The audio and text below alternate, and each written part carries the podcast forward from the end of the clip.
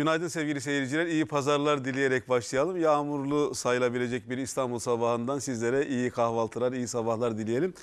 Ergenlik sorunlarını konuşacağız. Gerçi ergenler ergenlik dendiğinde biraz alınıyorlar, biraz kızıyorlar. Hatta bazen tepki de gösterdikleri olabiliyor. Niye böyle oluyor? Programın içerisinde konukların muhtemelen buna da cevap verecekler. Ama ergenlik sırasında ergenlik psikolojisiyle beraber yaşanan e, psikiyatrik hastalıklar var mı? Varsa bunlar neler? Her zaman ortaya çıkıyor mu? Nelerle birlikte ortaya çıkıyor? Konukların buna da cevap verecekler. Sizler lütfen yönetmenimin ekranda gösterdiği iletişim bilgilerimizi kullanarak bize sorularınızı iletmeye başlayın. Bu soruları kendilerine iletişim ileteceğim. Arkadaşlarımız sokağa çıktılar, sokakta sorular sordular, cevaplar aldılar. Bazı tespitler de var. Bunlar ne kadar doğru, ne kadar değil bunu da değerlendireceğiz ve varsa soruları onları da cevaplandıracağız. Dönelim stüdyomuza. Yardımcı doçent doktor Sinem Zeynep Metin. Merhaba hocam, tekrar beraberiz. Merhabalar, günaydın. Ee, siz e, yetişkin de çalışıyorsunuz, evet. Ergen yani gençlere de evet. çalışıyorsunuz. E, bugün bize ergenlik psikolojisiyle beraber o dönemde özellikle açığa çıkan, yaşanan psikiyatrik sorunlar var mı? Evet. O çatışmalar acaba hastalığa götürüyor mu? Karışan Hı-hı. durumlar var mı? Hı-hı. E, ergenlikte özellikle çalışan birine götürmediklerinde bu karışan durumlar ihmal edilebilir mi? Gözden kaçabilir mi? Hı-hı. Eğer öyle olursa bunun maliyeti var mı gence falan? Bunları da dinlemek isteriz. Evet. Hoş geldiniz efendim. Hoş bulduk. Teşekkür ederim. Sevgili seyirciler, diğer konuğum yine Üsküdar Üniversitesi Fener Yolu Tıp Merkezi'nden e, uzman psikolog Esma Uygun. Merhaba hocam. Merhaba. Bize uygun şeyler anlatacak mısınız? Çok güzel şeyler ee, anlatacağız bugün birlikte. Harika. Ergenlerin ergen dendiğinde niye tepki gösterdiklerini sizden de özellikle hani ergeni çalışan, genci çalışan bir psikolog olarak duymak isterim ayrıca.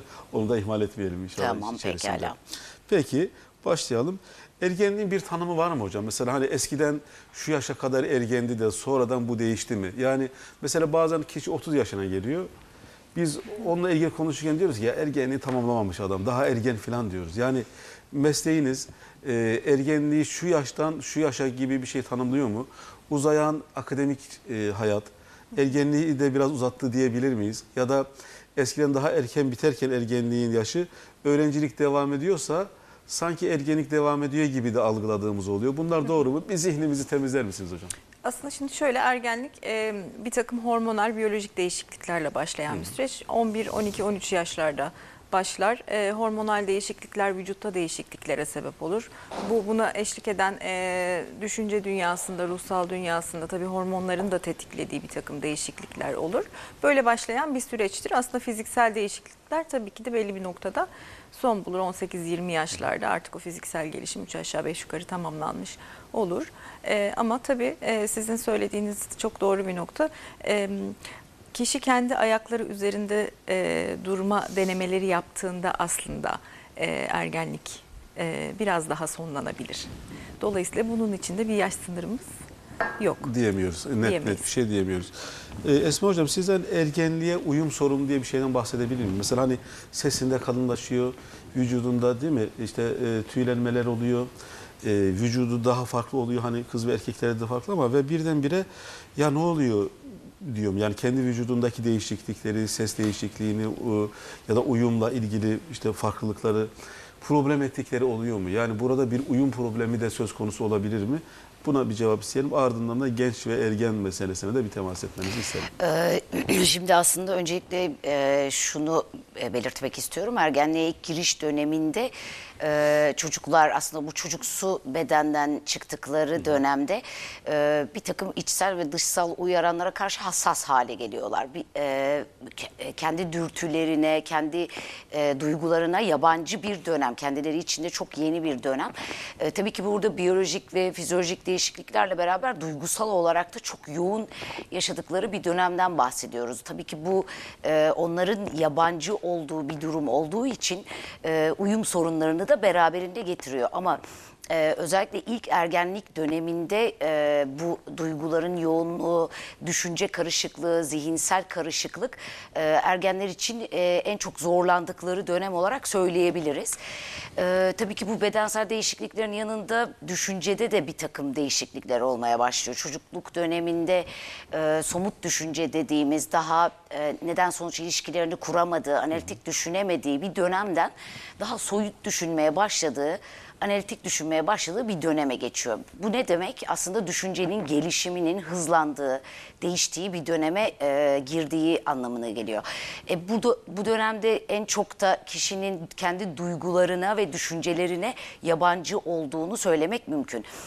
Bu yüzden aslında biraz kafa karışıklığı yaşıyorlar. Biraz hızlanmış konuşma, işte belki saçma saçma cümleler kurma, absürt espriler yapma, taşkın şeyler konuşma gibi durumlarla karşılaşabiliyoruz ki bu dönemin en önemli özelliği bu zihinsel karmaşayı gidermenin aslında reçetesi biraz onlara sözelleştirme fırsatı vermek, kendi düşüncelerini ifade etme, duygularını tanımlama fırsatı vermek bu zihinsel kafa karışıklığı giderecektir. Hocam bu verilemediğinde, kusura bakın yine devam ederiz, verilemediğinde bir çatışma söz konusu oluyor ve ergenlerde, yani gençlerde bir özerklik, yani ben e, özerkliğimi ilan edeceğim diye bir, sanki bir duygu var gibi ve genellikle ailenin düşüncesine ters bir davranış ortaya koymaya çalışıyor. Diyelim ki aile dine hassasiyetleri daha yüksek birisi ise ve bunu bir yaşama ideali haline getirmişse çocuk tam anne babanın düşüncesinin tersine bir yerde dav davranıyor. Ya da daha mesela diyelim ki aile bilimsel bir aile, dede profesör, anne profesör, işte baba öyle filan. Onlar da istiyorlar ki o çocuk o ilim yolunda ya da o bilimsel yolda ilerlesin istiyorlar. Çocuk tamamen başka bir bir şeye denk geliyor. Bazen bu özerklik tutumları ve ailenin dilinin birbirini anlamıyor olması çocuğun hayatta bir kaybına sebep olur mu? Bu özerklik ve bir nevi savaş anlamına da geliyorsa eğer, barış nasıl sağlanır? Sulh mümkün müdür? Ne yapılması lazım? E bu sağlanamadığında gelecek hastalıkları da ardından soracağım. Aslında şöyle, tabii e, e, önce aile içinde kendini ifade etmesi, edebilmesi gerekiyor ki daha sonra dışarı ortamda, dışarı yaşantısında kendini ifade etmeyi öğrensin ya da kendi doğrularını savunabilmeyi öğrensin. Burada ailenin belli e, sınırlar çizerek, kırmızı çizgileri belirterek, e, onun dışındaki o kırmızı çizgilerin dışına e, çıkmayan alanda e, serbestliği tanıması gerekiyor ki o hani ergen, o genç kendi kendini keşfedebilsin, kendi karakterine uygun mesleki yönelimi bulabilsin. Tabii çatışma çok önemli. Erkek çocuklar genelde babalarıyla, kızlar anneleriyle çatışır ya da ım, tırnak içinde söyleyeyim yarışabilir. E, dolayısıyla e, o dönemde onu e, anlayışla, işte Esma Hanım'ın dediği gibi dinleyerek, sakince kendisine ifade etmesine izin vererek atlatmak aslında çatışmayı azaltır. Tabii e, birey kendi ailesine çok uygun bir yönelim içinde olmayabilir o genç kişi. E, bunu ancak tanıyarak ve araştırarak bulabilir. O araştırma sürecinde de ailesinin ona destek olması burada gerekiyor. Burada anlama, ya anlama amaçlı dinleme, yani nitelikli dinleme önemli bir yere oturuyor mu Sinem Hocam? Yani tabii ki de nitelikli dinlemesi gerekir, anlaması gerekir. Onun tarafında olduğunu, ona yardımcı olduğunu, ne olursa olsun yanında olacağını hissettirmesi gerekir. Eleştirel olmamak gerekir. Ergenlerde çalışmaz. Ergenlerde işbirliği yapmak çalışır. Yani bu ergenlerle iletişimde vaazın sökmediğini biliyoruz galiba, değil mi? Yani böyle monolog dediğimiz bir tarza, evladım bizim ailemiz böyle böyle, senin deden böyle böyle, baban böyle böyle, bizim aile karakterimiz bu filan gibi tek yönlü E, güdülemeye yönelik e, söylemler, e, hitap şekilleri, bir nevi vaaz verme. Yani ergenlere vaaz diyelim, yani tırnak içerisinde söken bir şey midir? Yani annenin babanın e, hitabetleri, onlara karşı retorik kullanmaları söker mi? Yoksa orada nasıl bir dil geliştirmek lazım? Şimdi aslında ergenliği üç bölüme de ayırabiliriz. Bu çok detaylı bir konu, ben oraya girmeyeceğim ama öncelikle şunu söylemek istiyorum. Ergenlere nasihat işlemez, işe yaramaz. Ee, aslında ben nasihat kelimesini aramıştım, bulamamıştım. Bazı dedim onun evet. için aynı şey. Nasihatler çok işe yaramaz çünkü duyarsızlaşıyorlar. Çünkü ebeveynler evet. sürekli aynı şeyleri tekrar ediyor ve duyarsızlaşıyorlar. Ergenler zaten kimlik ve özellik arayışındayken, birçok rol denemeleri yaparken birçok farklı fikirlere sahip olabiliyorlar. O anlamda e, belki ergenliği iletişim kurarken samimi ve içten bir şekilde onları dinlemek çok önemli. Yani onları ciddiye almak gerekiyor. Bunu genç Şimdi, anlıyor ama değil mi? Yani ne maksatla dinlediğimizi çok iyi anlıyor değil mi hocam? Evet. Genç kendisini iyi dinleyen birini anlar. Ve klinikte de özellikle ben ergen ve gençlerle ağırlıklı olarak çalışıyorum. Her ergen ve e, gençten duyduğumuz şey, ailem beni yeterince dinlemiyor, anlamıyor. Aslında bu e, şu anlama geliyor. belki de onlara konuşmalarını olanak tanımayan ve söyledikleri her şeyi eleştiren ya da bu böyle değildir şöyle diyen, nasihat veren tutumlardan bahsediyorlar. Ee, biz aslında klinikte de bununla e, mücadele etmeye çalışıyoruz. Ailelere etkin dinlemenin önemli olduğunu anlatmaya çalışıyoruz. Çünkü ergenler e, kendisini merakla dinlemeyen birinin söylediklerini ciddiye almazlar. O yüzden ergenler de ciddiye alınmak istiyor. Aslında erişkinler olarak da biz ciddiye alınmak istiyoruz. Şimdi ben burada bir şey anlatırken siz evet evet Esma Hanım öyledir diye geçiştirirseniz ya da o öyle değildir diye e, beni geçiştirirseniz ben muhtemelen sizinle bir daha konuşmayı tekrar etmeyeceğim. Ergenler için de aynı şey söz konusu. Onlar yetişkinliğe adım atarken söylediklerinin önemli olduğunu hissetmek istiyorlar. Ve emin söylediğim gibi sözelleştirmenin, özellikle bu dürtüsel e, uyarımların, arzuların, fantezilerin e, sözelleştirmenin önemli olduğu bir dönemde ergeni etkin dinlemek ailelerin en önemli yapması gereken bir şey. E, şunu da söylemek istiyorum. Terapilerde de aslında biz nasihat vermeyiz.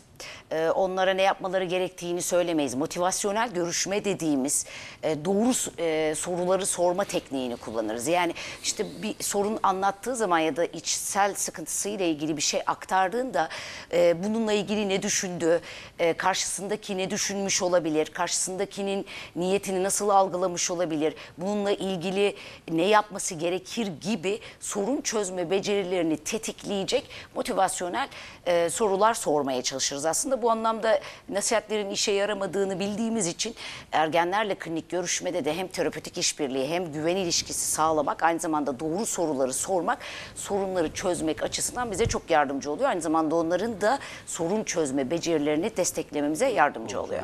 Gelen sorular da var. Hasan Bilge'den, Elazığ'dan, Sait Bey'den, başkalarından, onları da dinleyeceğiz.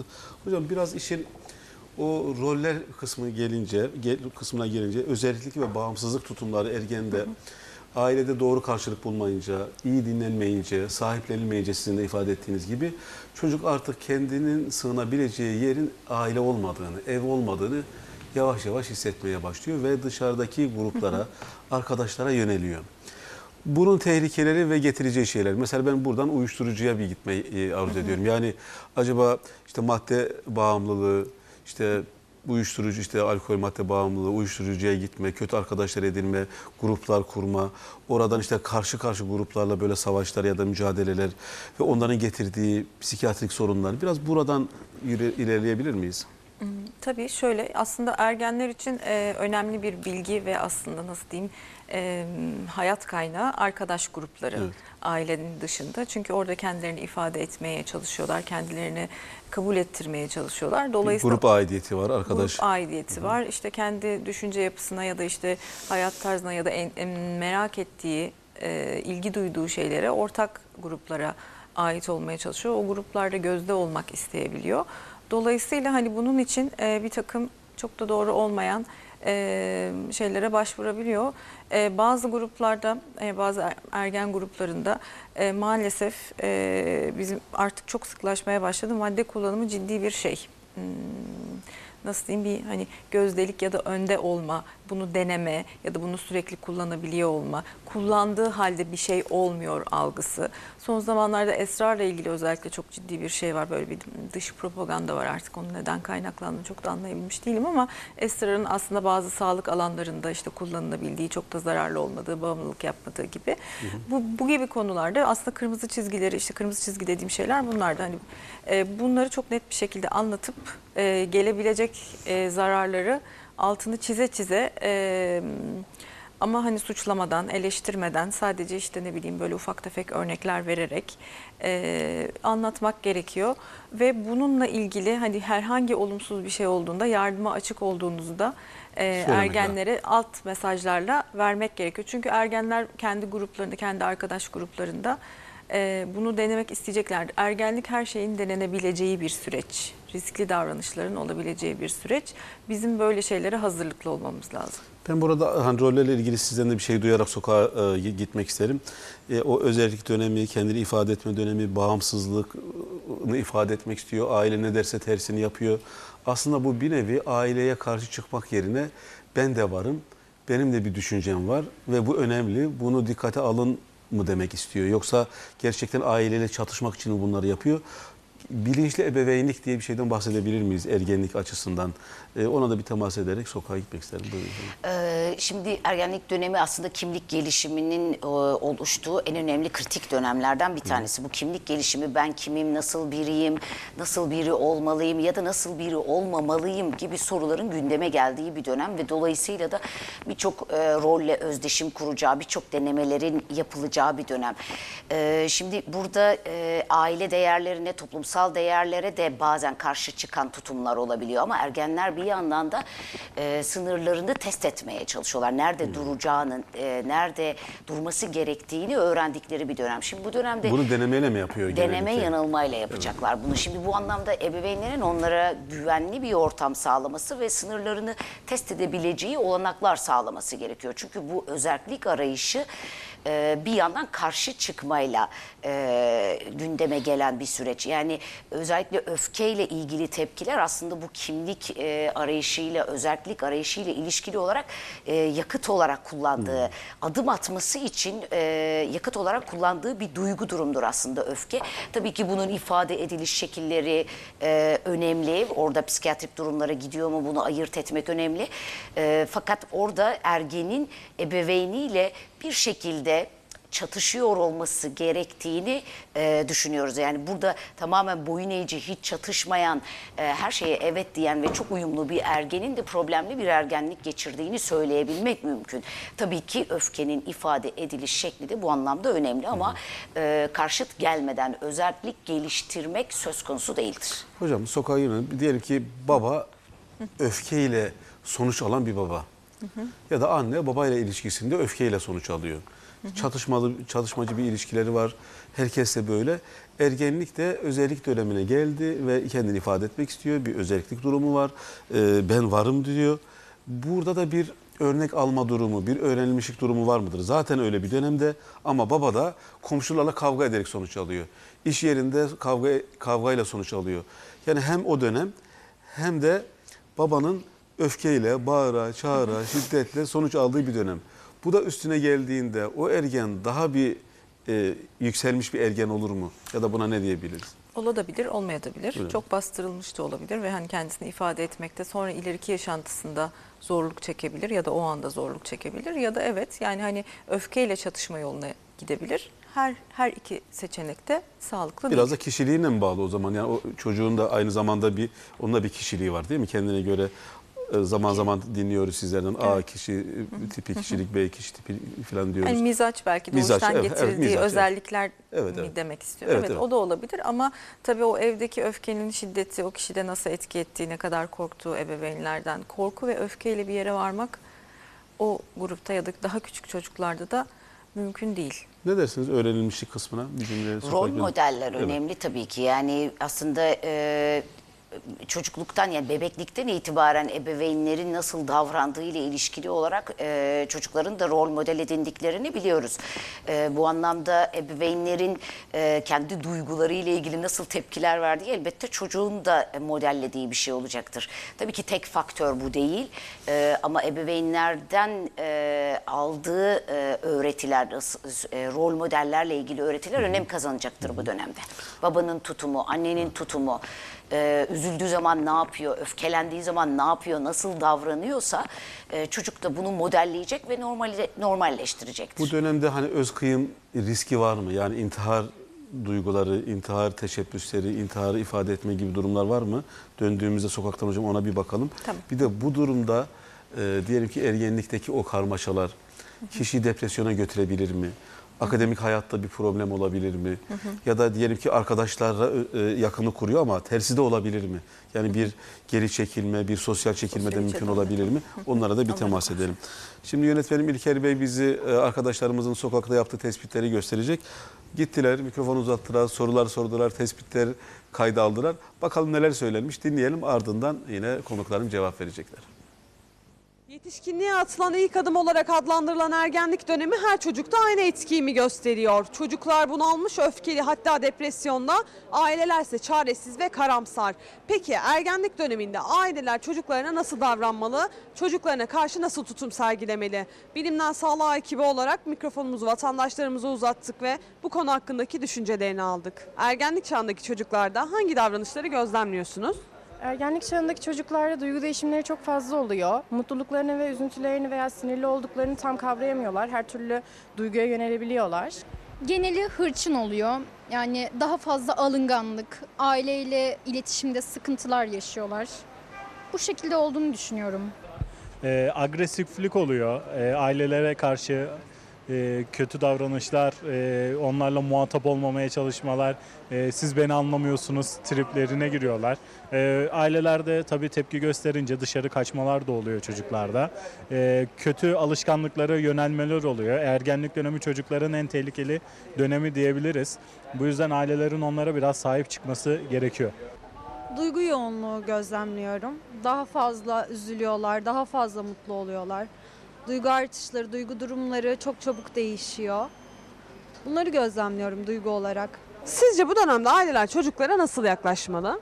Kesinlikle aileler onları baskılayıcı şekilde değil de yönlendirici şekilde, güzel konuşarak, güzel şeylere yönlendirerek konuşmalı. Mesela atıyorum çocuk çok sinirli veya üzüntülü, onun üstüne baskı kurarak değil de onun derdini daha çok anlamaya yönelik şekilde konuşma yapmalı. Anlayışlı olmalılar bence. Yani onların dünyası biraz daha farklı diye düşünüyorum. Ki zaten bilimsel araştırmalarda da bu böyle. Yani onlar hani alıngansa ona göre daha çok, yani aile o şekilde eğilmeli bence o konuya. Ee, çocuklar ergenlik döneminde ailelerinden kaçıyor. O yüzden aileler çocuklarıyla E, sıkmadan ilgilenmeleri gerekiyor. Onları biraz daha anlamaya çalışmaları gerekiyor. Çünkü onlar da zamanında çocuk oldular. E, eskilerin anlattığına göre işte daha o zamanlar teknoloji olmadığı için büyüklerimiz daha yaramazmış bizim bizim nesle göre. Yani on kendi çocukluk dönemlerini düşünüp bunlara daha olumlu yaklaşmalılar. Ailelere onlara demek ki olumlu yaklaşmış, daha yaramazlığa gitmemişler. Bunu değerlendirmeliler bence. Bu dönemde aileler çocuklara daha samimi ve daha yakın olmalı. Çünkü çocuklar daha fazla dışa dönük oluyor. Ailelerinden uzaklaşıyor ve ailelerin yaklaşımları ilerideki hayatlarındaki sorunları aşmalarında, problemleri çözmelerinde daha yardımcı oluyor. Ne kadar samimi davranırlarsa o kadar ailelerine yaklaşıyorlar. Çünkü dışa dönüklüğü çok fazla oluyor ergenlikte. Evet, e, dinledik, soruları aldık, tespitlere baktık. Bakalım konuklarım ne diyecek? Arkadaşlarıma çok teşekkür ediyorum. Her e, hafta programda sokağa çıkılıyor, sorular soruluyor. Bazen bilinen doğrular tekrar ediliyor. Bazen de yanlış bilinen durumlar var. Acaba konuklarım ne diyecekler? E, onlara bakalım. Son on beş dakikamızdayız. İşin e, tedavi kısmına da gireceğiz ama ayrıca hastalık tarafına da bakalım istiyoruz. Hocam kısaca bir değerlendirmek gerekirse ne söylediler? Uygun bulduğunuz, doğru bu, bulmadığınız aslında neler var? Aslında genelde doğru şeyler söylediler, evet. Ama genç bir grupla görüşün. Hı hı. Evet. Daha belki ebeveyn grubuyla görüşülseydi onlar yakınmalar olabilirdi belki, değil e, mi? Onların tarafından da dinlemek lazım. Çünkü onlar için de çok zorlayıcı, evet, bir süreç. E, şöyle evet, ergenlik nasıl diyeyim, dalgalı bir deniz. Dalgalı, fırtınalı bir deniz ve o e, dalgalı denizi bir şekilde işte hani siz kaptanlığı devrederek geçmeye çalışıyorsunuz. İşte sakin bir limana vardırmanız lazım. Dolayısıyla duyguların çok yoğun yaşandığı bir süreç. E, çünkü bunu, burada çok ciddi hormonal değişiklikler var. Bu hormonal değişiklikler sadece hani böyle cinsiyet organlarındaki değişikliklerden kaynaklanmıyor. Aynı zamanda beyin de çok değişiyor. Beyin yapısı da çok değişiyor. Beyindeki kimyasallar da değişiyor.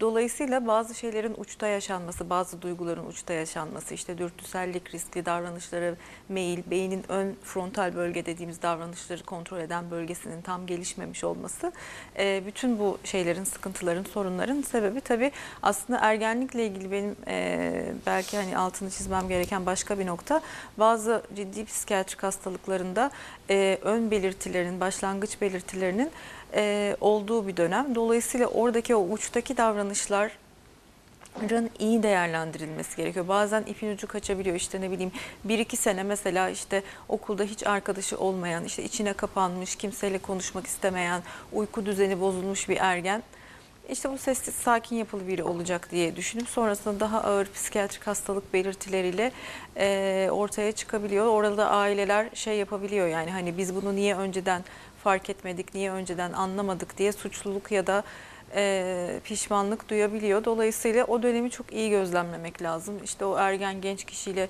çok iyi iletişim içinde olmak gerekiyor.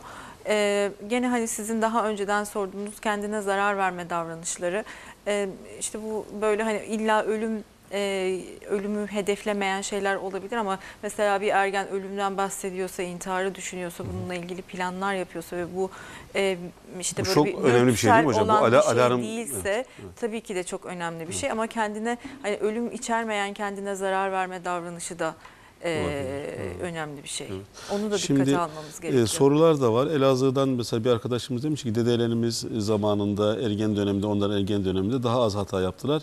Bu dönemin ergenleri sosyal medyanın etkisiyle de acaba geçmişe göre daha mı fazla e, bazı kusurlar, hatalar ya da işte o özellikteki tartışmalar oluyor. Yani burada bir sosyal medyanın da E, körükleyici etkisi var mı gibi bir soru var. Bu arada Sait Köçk, Nazlı Kement, Hasan Bilge, Betül Uzun, Sıdıka Zeynep, Bozkuş ve Mahmut Babacan Marmara Üniversitesi'nin bizleri takip ediyor. Selamlarını iletiyorlar sizlere. Buyurun hocam, hem bir sokağın değerlendirmesi hem de bir sosyal medyanın etkisi konusunda ne dersiniz? Şimdi sosyal medya hayatımızda artık var ve var olmaya da devam edecek. Aslında modern yaşamda e, ergenler için çok fazla faktör var. Onların e, özellikle kimlik gelişimi üzerinden e, birçok e, kafa karışıklığı oluşturan e, uyaranlar var aslında. Şimdi e, en çok klinikte e, karşılaştığımız sorun şu olabiliyor. İşte ebeveynler diyor ki bizim zamanımızda böyle değildi. Biz böyle değildik, şöyle yapardık gibi argümanlarla gelebiliyorlar. Fakat e, artık kuşak çatı Çatışmasının bile iki yıla düştüğü bir dönemdeyiz. Yani modern yaşamda e, ergenlik döneminde özellikle ebeveynlerinin etkisinin de azaldığı bir dönemdeyiz. Bu anlamda e, ailelerin e, çocuklarla iyi ilişki kurması e, e, önem kazanıyor. Bir de bu sosyal medya ile ilişkili olarak da şunu söylemek mümkün. Bu kimlik inşasında da eğer kimlik gelişimiz konusunda sorun yaşayan, problemi olan, anlamlı bir amacı olmayan olmayan, anlamlı bir hedefi olmayan ergenlerin sanal dünyada sanal kimlikler oluşturduğunu söylemek mümkün. Ee, artık hani e, ergenlere baktığımızda sosyal medyada e, kendisi gibi olmayan, aslında tamamen kendisinin dışında birçok kimlik ürettiğini görebiliyoruz. Ee, eğer aile içerisinde ya da sosyal yaşamda kendini değerli hissedebileceği, ait olabileceği bir grup kurmamışsa ve bu ihtiyaçlarını, bu duygusal ihtiyaçlarını karşılamamışsa sosyal medyada sanal kimlikleri oluşturarak bu ihtiyacını tatmin edebiliyorlar.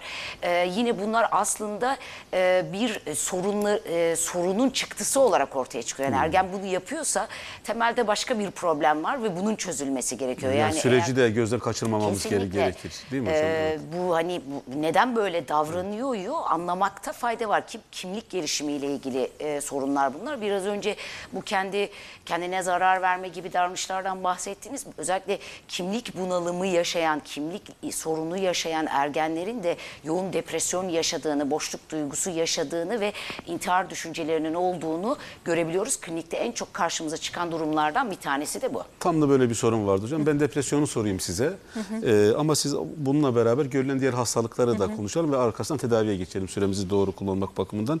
Çünkü bu dönemde karşıt olma meselesi var, okul uyumu konusu var, ebeveyn hı hı. tutumu hususu var, evden kaçma ve intiharlar biraz kısmen temas ettik. Bazen aşırı neşelilik ve olur olmaz şakalar falan gibi hani bu dönemde görülen bir sürü şeyler var. Ama biz biraz işin hastalık kısmından artık ilerleyelim. Bazen de mesela uykusuz gece, geceler var, enerjik gündüzler var, hı hı. motor takılmış gibi konuşmalar var. Bir sürü şey gözleyebiliyoruz aslında. Hı hı. Hocam bize e, kimlik bunalımı döneminde yani ergenliğin hı hı. depresyon ve başka görmüş olduğunuz psikiyatrik hastalıklar nedir? Hı hı. Bunları duyalım ve ardından tedavisini biraz bahsedelim. Evet, aslında kimliğin, kişiliğin oturduğu dönem ergenlik dönemi. Daha öncesinde tohumları atılıyor bunun. Ergenlik döneminde de artık yerleşmeye başlıyor. Dolayısıyla orada önemli olan şey kendilik değerini belirlemek, hı hı. öz saygıyı belirlemek. Bunların e, bunların arayışı içinde, bunları nereden bulacağıyla e, uğraşıyor. Bu hani evde eleştirel bir tutum, sürekli yargılayıcı, baskıcı bir tutum da bunu olumsuz etkileyecektir. Okulda yaşadığı çok ciddi travmatik yaşantılar, işte akran zorbalığı, hı hı, e, akran zorbalığı da önemli bir şey. Evet. Onun üzerine e, dışlanma gibi meseleler de hani bu depresif süreçleri hı. körükleyebilir ve genelde işte bu mutsuz bir çocuk, keyifsiz bir çocuk, işte içe kapanmış, huysuz gibi böyle hani e, işte aslında çok çoğu zaman şu da bu çok iyiydi aslında. İlkokuldan sonra değişti. Evet değişti çünkü zaten değişmesi gereken gerekti. Bir dönem. Bu dönemdeki değişikliğin nasıl olduğu önemli aslında. E, depresyonun ergenlikte başlaması hayatın geri kalanı için riskli bir şey aslında ve hani yani orada klinik olarak çok düzgün müdahale etmemiz gerekiyor. Bir başka mesele hani depresyon tamam ama mesela duygu durum bozuklukları açısından da riskli bir dönem. Orada şeyleri çok iyi yapmak gerekiyor. Hani e, ergenliğin bazı kısmı işte o aşırı neşelilik, uykusuzluk, işte ergen iki gün uyumazsa üçüncü gün yatıp uyuması gerekir. Genelde ergenler böyle yaparlar. Bir gün iki gün uykusuz kalırsa ertesi günü full tamamlar. Uyu. Sağlıklı evet, evet. olan yani evet. sağlıklı olarak o uykuyu telafi etmesi gerekir. Ama olmuyorsa ya da işte ne bileyim uyku siklusunu kaldırdıysa, geceleri hep uyanık, gündüzleri hep uykuya meyilliyse, ondan sonra riskli davranışı çok fazlaysa, ondan sonra işte ne bileyim e, aslında cinsel olarak da kendisini koruması gereken bir dönem. Uygunsuz değilse, cinsel davranışlar da görülebiliyor o dönemde değil mi? Yani orada riskli bir diyelim, de uygunsuz riskli. demeyelim bence riskli, riskli diyelim. E, çünkü bunu kabul etmemiz gerekiyor. Bu her alanda var. Yani hani e, ergenler cinselliği merak ediyorlar ve bununla Hı. ilgili bir arayışları oluyor. E, dolayısıyla hani bu noktada da doğru bilgilendirmek çok önemli. E, bunun ne kadar riskli olduğu, nerelere vardı, kendisine zarar veriyor mu, başkaları tarafından suistimale açık hale getiriyor mu? E, bunları biz ancak iletişimimiz iyi olursa anlayabiliriz. Bizim Hocam, de konuşabiliriz. Ergenlik döneminde diyelim ki işte bu durumlarla geldi. Başta depresyon, hatta bazen kaygı bozuklukları oluyor. Bazen kendisiyle çatışıyor. Yaptığı şeyle aile değerleri çatışıyor. Bu da kendisini kötü hissettiriyor falan gibi durumlar olabilir. Böyle bir durumda geldiğinde tedavi uyumları nedir? Tedavide hani bir başarı durumumuz var mı? Ya da ne seviyede? Biraz ondan bahsedelim. Ardından terapi kısmını da önemsiyorum. Onu da dinlemek isterim. Ben hastalıklar açısından söylüyorum. Evet. Psikiyatrik hastalıklar açısından yani hani mesela şizofreninin de öncül belirtileri ergenlik genç önemli. erişkinlik döneminde ortaya çıkıyor. İşte depresyonda, duygu durum bozukluklarında orada yaptığımız müdahale gerçekten hastalığın bütün yaşam boyu seyri için e, çok önemli bir müdahale ve yani hani beyin yapısını tam değişmeden kurtarmış oluyorsunuz, bozulmadan kurtarmış oluyorsunuz. E, hastalığı ağırlaşmadan ya engellemiş oluyorsunuz ya da hafif atlatmasını sağlamış oluyorsunuz. Dolayısıyla o, o noktada e, yapacağınız müdahale en önemlisi. Psikiyatrik ciddi hastalıklar açısından söylüyorum. E, e, tabii er, hani Esma Hanım bunu daha detaylı anlatacaktır bence. Ergenlerle iletişim kurarsanız, onları anladığınızı hissederseniz inanın güle oynaya e, geliyorlar. Çünkü hani anlaşıldıklarını ve kendilerini ifade edebildiklerini, özellikle siz bunu ailesine de aktarabiliyorsanız ve işe yarıyorsa, O önemli ve önemli bir evet, adım anladığım kadarıyla. Evet ama yani bir ergen kendi gelmek istemiyorsa, buna başaramazsanız çok sıkıntılı bir durum. Evet, peki hocam işin terapi değil. kısmı ve işte hastalıklar hekimle beraber uyumla çalışmanız. Diyelim ki aynı zamanda hocam takip ediyor işin tedavi tedavi kısmını, ilaçla ilgili kısmı ama terapi kısmı da var. Biz, bize o kısmı biraz ayrıntılı anlatırsanız sevinirim. Şimdi psikiyatrik hastalıkların dışında, biyolojik kökenli hastalıkların dışında ergenleri ve gençlerin sosyal yaşamda, aile ilişkilerinde yaşadığı uyum sorunları ile ilgili terapilerde aileyi de işin içine katmak gerekiyor. Şimdi bence şurada çok önemli bir nokta var. Ben ebeveynlere de bunu söylüyorum. Söylüyorum, ergenle terapötik işbirliği kurmak önemli ve buna e, zaman ayırmak da gerekiyor. Çünkü o güven ilişkisini kurmak, e, ergenin kendisini anlatmasını sağlamak, kendisini aktarmasını sağlamak e, zaman alan bir süreç. E, aslında sorunun e, kaynağının ne olduğu ile ilgili birlikte beyin fırtınası yapmak ve eğer bu sorun aile içi ilişkilerle ve aile içi iletişimle ilgiliyse aileyi de işin içine katmak ergenin problemlerini çözmek konusunda e, en önemli faktör yani diye düşünüyorum. Yani bir tedavi işbirliğinin önemli olduğundan bahsediyorsunuz. Hekim var, aile var, Tabii terapisti ki. var değil mi? Hı hı. Evet. Tabii ki. Ee, özellikle e, okulla ilgili uyum sorunları yaşıyorsa, sosyal ilişkilerde sorun yaşıyorsa ki sosyal Hı -hı. ilişkilerin çok çok önemli olduğu bir Hı -hı. dönem. E, sorun çözme becerilerini desteklemek, özellikle du e, duygularını tanımlamak, duygulara sebep olan düşünceleri belirlemek gibi üst Hı -hı. düzey zihinselleştirme becerileri konusunda e, terapi desteği veriyoruz. Aslında terapilerde amaçlanan en önemli şey bu. Duyguları tanımlamak, bunu hangi düşünceleri düşünceleri sebep oluyor? Başkalarının niyetleri nelerdir?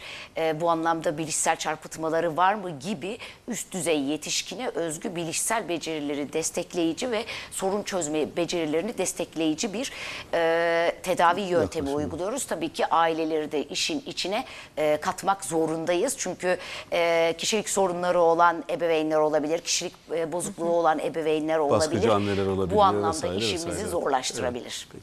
Efendim iki dakikamız var galiba bitişe, yönetmenimin işaretine göre. Hocam hani mutlaka söylemem gerekir dediğiniz bir şey var mı? Neyle tamamlayalım? İlave etmek istedikleriniz varsa lütfen. Aslında hani ergenlik döneminde ergen ya da işte o genç kişinin yanında olduğumuzu, onun için bulunduğumuzu ve herhangi bir sorun ne olursa olsun bunu çözmeye yardımcı olmaya hazır olduğumuzu hissettirmemiz gerekir. En hı hı. temel mesaj bu bence. Ne olursa olsun insanlar hata yapabilir. Bu yaşlarda özellikle çok sıkça yapabilir. Bunun e, şey, geri dönüşü olmayan bir hiçbir şey yok diye altını özellikle çizmek gerekir. Psikiyatrik hastalıklar açısından uyku çok önemli. Uyku düzeninin bozulmuş olması hı. çok önemli. Yani ebeveynler buna dikkat evet, etsinler. Uyku dikkat meselesi varsa gerekir. dikkatli. İçe dönme çok önemli. Hani bizim e, sosyal olarak yani bir ergenin arkadaşı yoksa bu sağlıklı bir şey değil. Bu ciddi bir problem. Hı. Ee, bunu e, çok şey yapmak lazım. Ders başarısındaki düşüş önemli bir e, nasıl diyeyim alarme etmesi gereken şey. Bu üç e, kriter, temel kriter diyeyim artık hani toparlayayım. E, bunlarda ciddi sorun yaşayan kişilerin mutlaka psikiyatriste, e, işte çocuk ergen psikiyatriste olabilir, erişkin özellikle ilgilenen varsa on, o olabilir. Mutlaka başvurması gerekir. Ee, Bizim bu alanda edelim. aldığımız en, en çok soru hocam, gece sabahlara kadar internet üzerinden işte oyunlar vesaire filan hı hı. oluyor. Bu sefer de beslenme sorunlarına dönüyor iş. Yani sağlıklı bir beslenemediği için kilo problemleri de oluyor filan. Yani onu da bir cümleyle bitirelim.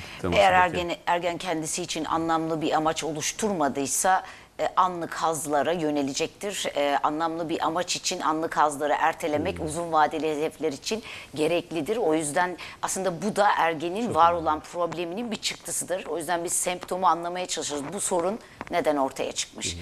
Ee, hangi gelişimsel alandaki eksiklikler ya da aksamalarla bu noktaya gelinmiş? Aslında bunu anlamak önemli. Ee, eğer bir, iyi bir alternatifi yoksa ergen e, sabahlara kadar oyunda oynayacaktır. Haz veren davranışlara da yönelecektir. Bu anlamda kimlik gelişimini desteklemek için iyi bir değerlendirme yapmak önemli. Peki, çok teşekkür ederiz. Sonuna geldik diyorlar. Hocam çok sağ olun. Ee, yardımcı doçent doktor Sinem Zeynep Metin, Üsküdar Üniversitesi'nin N P İstanbul Beyin Hastanesi'nde. Hı hı. Çok teşekkür ederim. Ben Uzman teşekkür psikolog ederim. Esma Uygun, e, N P İstanbul e, Tıp Merkezi'nden. Fener Yolu Tıp Merkezi'nden. Merkezi'nden. Hoş geldiniz Üsküdar Üniversitesi'nden. Efendim bu haftalıkta bizden bu kadar. Haftaya yine birlikte olacağız. Haftaya cinsel işlev bozukluklarını konuşacağız. Yine mühim bir mesele. Lütfen bize yazmaya devam edin. Sorularınızla bize ulaşın. Yönetmenimin göstermiş olduğu ekrandan hocalar da ulaşmanız mümkün. Ben sizler adına bir kez daha teşekkür ediyorum. Hepinize iyi bir hafta sonu diliyorum efendim. Hoşça kalın.